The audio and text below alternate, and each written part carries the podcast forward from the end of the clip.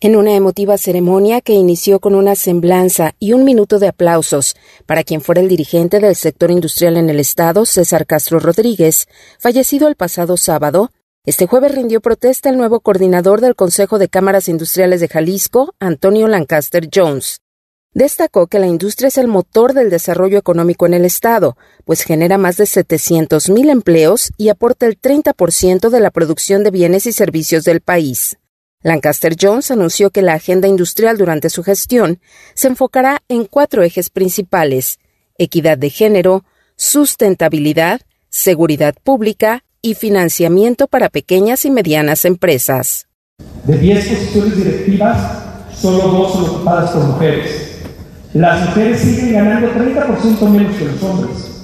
Una de cada tres mujeres ha recibido violencia física o sexual.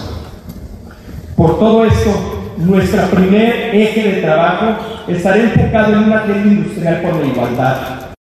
José Abugá Berandoni, presidente de la Confederación Nacional de Cámaras Industriales CONCAMIN, exigió a los tres órdenes de gobierno poner un alto a la inseguridad que se vive en las carreteras del país y aseguró que cada día ocurren en México 50 robos de camiones de carga y pasajeros.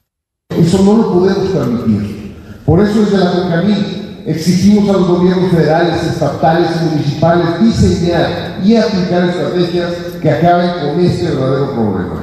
Tenemos más de un año y medio exigiendo seguridad, por eso demandamos que el gobierno de México, a través de la Guardia Nacional, garantice la seguridad del autotransporte y de sus usuarios. Al evento, realizado en el conjunto de artes escénicas de la Universidad de Guadalajara, acudieron el gobernador Enrique Alfaro, el rector general de la UDG, Ricardo Villanueva, empresarios, académicos, legisladores y los candidatos a la gubernatura de Jalisco, Pablo Lemus y Laura Aro, así como la aspirante de MC a la alcaldía de Guadalajara, Verónica Delgadillo. Y es que, en la víspera del arranque de campañas, el líder de Industriales Jalisco aprovechó para pedir a los candidatos sumarse a la agenda industrial. Por ello, los industriales de Jalisco promoveremos la participación electoral con nuestros colaboradores, con nuestras familias, con los jóvenes, con todos quienes conforman el ecosistema empresarial para lograr una participación también histórica que nos permita fortalecer y legitimar nuestra democracia. Patricia Romo Sagún, Imagen Jalisco.